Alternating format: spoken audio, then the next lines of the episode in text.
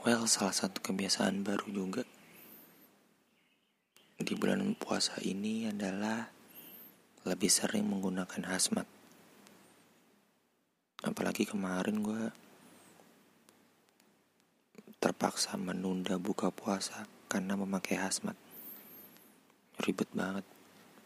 Tapi kan harus kontak dengan pasien apalagi saat ini harus menggunakan sampai di level 2 level 3 jadinya ya butuh ekstra lebih untuk untuk berpuasa. Dan mungkin waktu berpuasa gue lebih lama.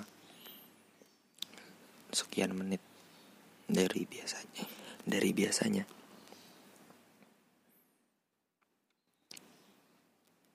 yang yang gue rasakan tuh sebetulnya bukan bukan haus dan lapar lagi. Rasa pengapnya itu yang ya udah nggak udah nggak kuat lah.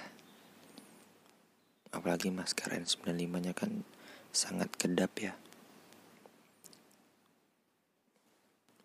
Buat yang masih bisa berbuka dengan enak tetap disyukurin aja.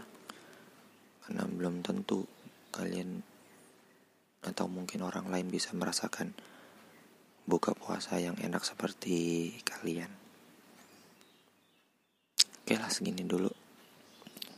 By the way besok uh, ke episode 16 mungkin gue mau ngebahas tentang sesuatu yang sangat menjengkelkan akhir-akhir ini juga.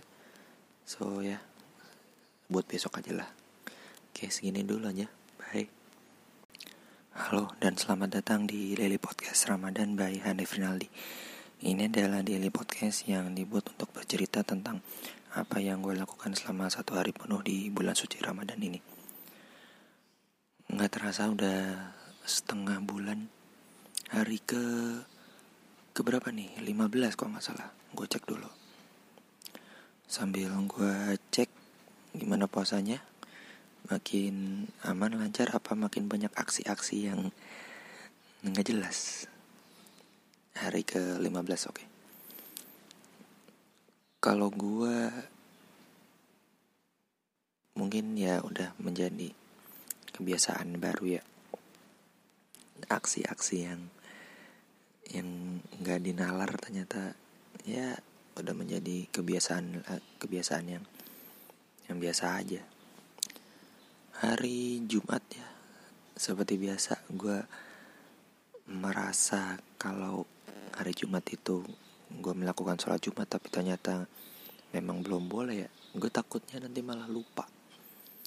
Kalau misalkan uh, pandemi ini selesai PSBB ini selesai gue malah jadi lupa buat sholat Jumat.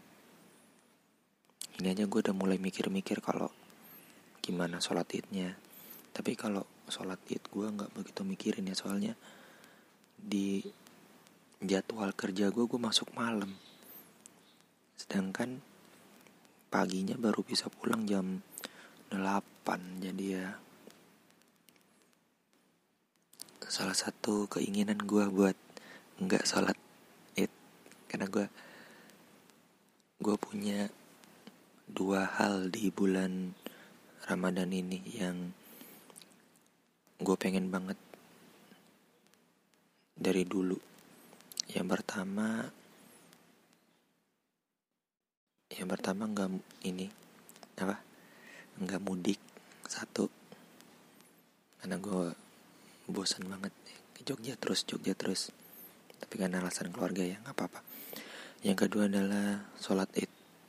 Karena gue dulu waktu gue SMP gue pernah mikir kalau misalkan nggak sholat id karena alasan kerja kayak gimana ya? Dan ternyata ini bukan alasan kerja doang tapi ternyata soal alasan kesehatan alasan keamanan yang yang bisa dibilang melarang kita untuk sholat id. Iya. Gimana dong jadinya kalau misalkan gak sholat itu ya sebetulnya sunnah sih tapi mungkin ini sebuah tradisi atau gimana gue orang begitu suka dengan tradisi-tradisi kebiasaan gitu